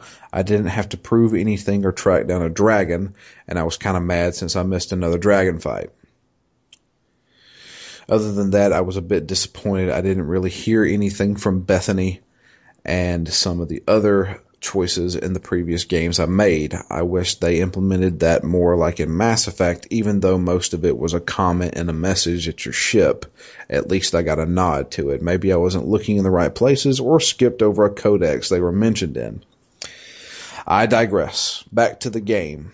I'm finally playing at the same time as you guys, Parasite Eve. This game has aged well. I really don't mind the graphics and the pace of her walk is fine with me. uh, works when I That's cast. funny. I tell you this: when I cast haste, I liked how she walked then. Uh, but otherwise, she just Scooby Doo walked the entire time. Uh, I really don't mind the graphics and the pace for walks fine for me. Uh, works well with the areas and combat, which is enjoyable. I even like the cutscenes, brings back some memories when those were the coolest parts of games. Yep. Uh, just picked up uh, day four, just finished up day four. Uh, been enjoying the boss fights and the story. It took a bit to fully understand the customization of your equipment, so wasted a couple of tools, but got the hang of it now and how to transfer the stats and abilities you want. Yeah. Luckily, a lot of the things, if you have enough tools, you can make up for some of those mistakes just by incorporating all of that into your next weapon. Yeah. So I, I thought that was kind of cool. I said, well, feels like I just wrote a small essay, uh, but keep up the good work. Consider uh, PE2, Parasite Eve 2, and Third Birthday for future playthroughs. And if you do Metal Gear Portable Ops, that will give me an excuse to finish that game since I quit at the first boss. Thanks, Dustin. P.S. Do yourself a favor and finish Xenogears. You can't leave backlogs unfinished. Well, there's two things I need to answer. We will not be doing portable ops because I don't think Ken wants to break out his PSP. If asterisk, if you ever want to do that at a later date, or Okay. even or even just talk about it as a one-off, I you know I wouldn't mind doing that. Okay. I don't actually own that game. I'm sure I can find it somewhere, but um I've I've never actually played it. Um and the uh, second one is I don't think we're ever going to finish Xenogears. Yeah, that one's tough. I mean, if if I still had my save, I could try to undo some of the hours that I had put in to get to a point where I wouldn't be stuck. Right. But that save was gone when my PS3 died. So we're looking at another 45 to 50 hours to get back to where I was. Oh right, you played it on PS3. I played mine on PSP. I played it, yeah. Well, I probably should have done that because I love playing RPGs on my PSP. Yeah, that was the thing. I was like, um, it was one of those things where I was, I was like, yeah, I'll sit down and play some Xenogears, and I'd play it on my PSP because you know, obviously, my ex would be watching murder porn, So um, I would uh, play Xenogears. Um, I don't know, like when you hit that other disc in that game, and the game drastically changes to a storybook with boss fights.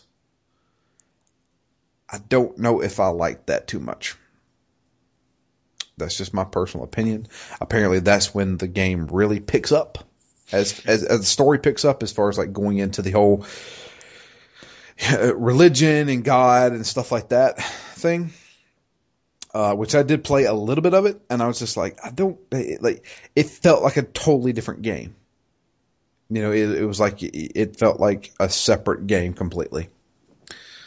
So, um, but yeah, I don't, I don't know. Um, yeah, if if I can get anywhere near back to where I was, I would love to revisit it. But that's a long ass game. That's a long ass game. It's one of the longest games I've played Hmm. You know, that's some of the most time I put into a game in the last five years, and to have to do that all over again just to get to the prospect of new stuff is daunting. Yeah. So unfortunately, I don't think Phoenix Down will ever finish Xenogears. Who knows? Ten years from now, you know, never say never. That's true. I still own the game, you know, obviously. So, I mean, I can go back to it if I want to, you know. If I get bored one day and say, let's do Xenogears for real. But um, but yeah, I do appreciate that email, Dustin. I it, yeah, that's awesome. Send more. I, I love to hear feedback on everybody. Uh, you know, I know we have a good amount of listeners out there, and I I want to hear your guys' opinion on stuff. Um, you know, it's it's always good to hear back from from our listeners because I know we we actually have a, a, a, decent amount of listeners, which surprises the shit out of me. So, um, but like I said, you, you can send us all an email. It, once again, it's drew at ztgd.com. Um, you can also follow us all on Twitter. I am at DML Fury. Matt is at REMGS. And, uh, the podcast itself is at ZTGD Phoenix Down. Um, next week, it's uh, been a long time coming. We're finally doing Metal Gear Solid. We're making this year 2015 is the year of Metal Gear because the Phantom Pain will be coming out this year, and I really want to play through all the Metal Gears again. And this this is the one that I'm the most excited about. That's the thing, because this is my. I have said it before, you know, it, it, partially because of nostalgia, but partially because I think it's a fantastic game, and it blew me away when I was a kid this is my favorite game of all time. Mm.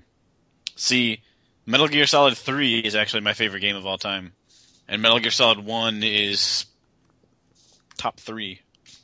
See, I, I will I will completely say as far as gameplay goes and and probably even story-wise, Metal Gear Solid 3 is a far superior game to Metal Gear Solid one mm-hmm. You know, just because it's newer.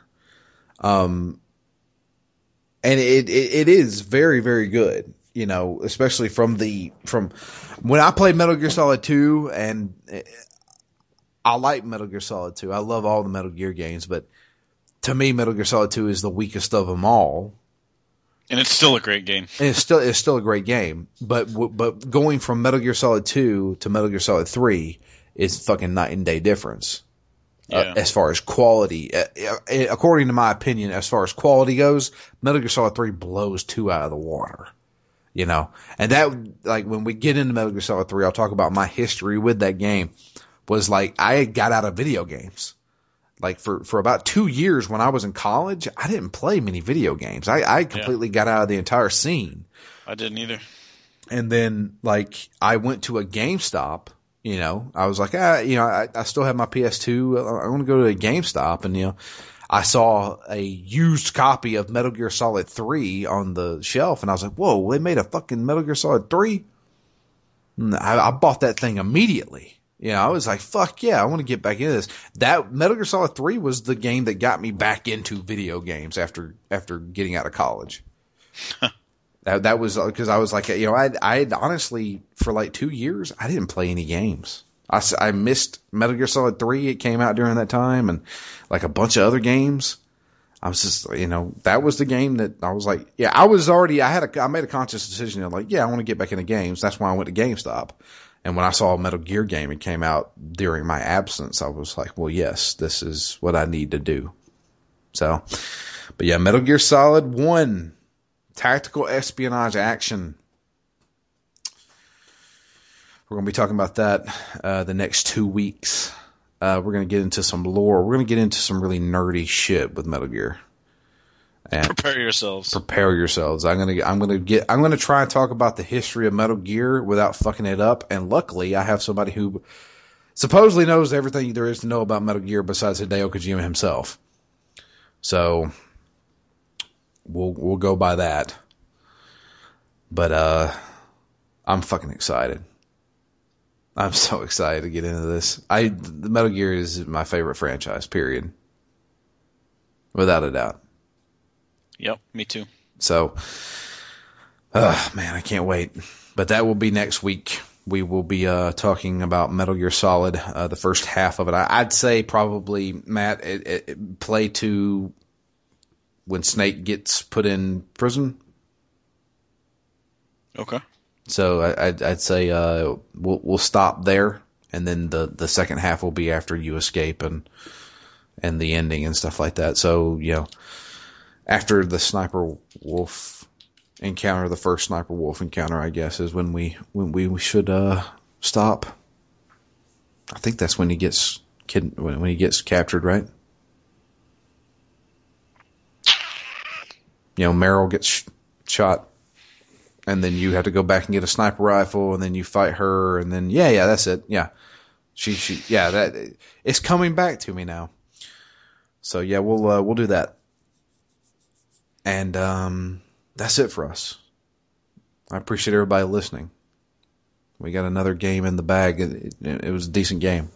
We're we're going to stick to our PS1 trend with Metal Gear Solid.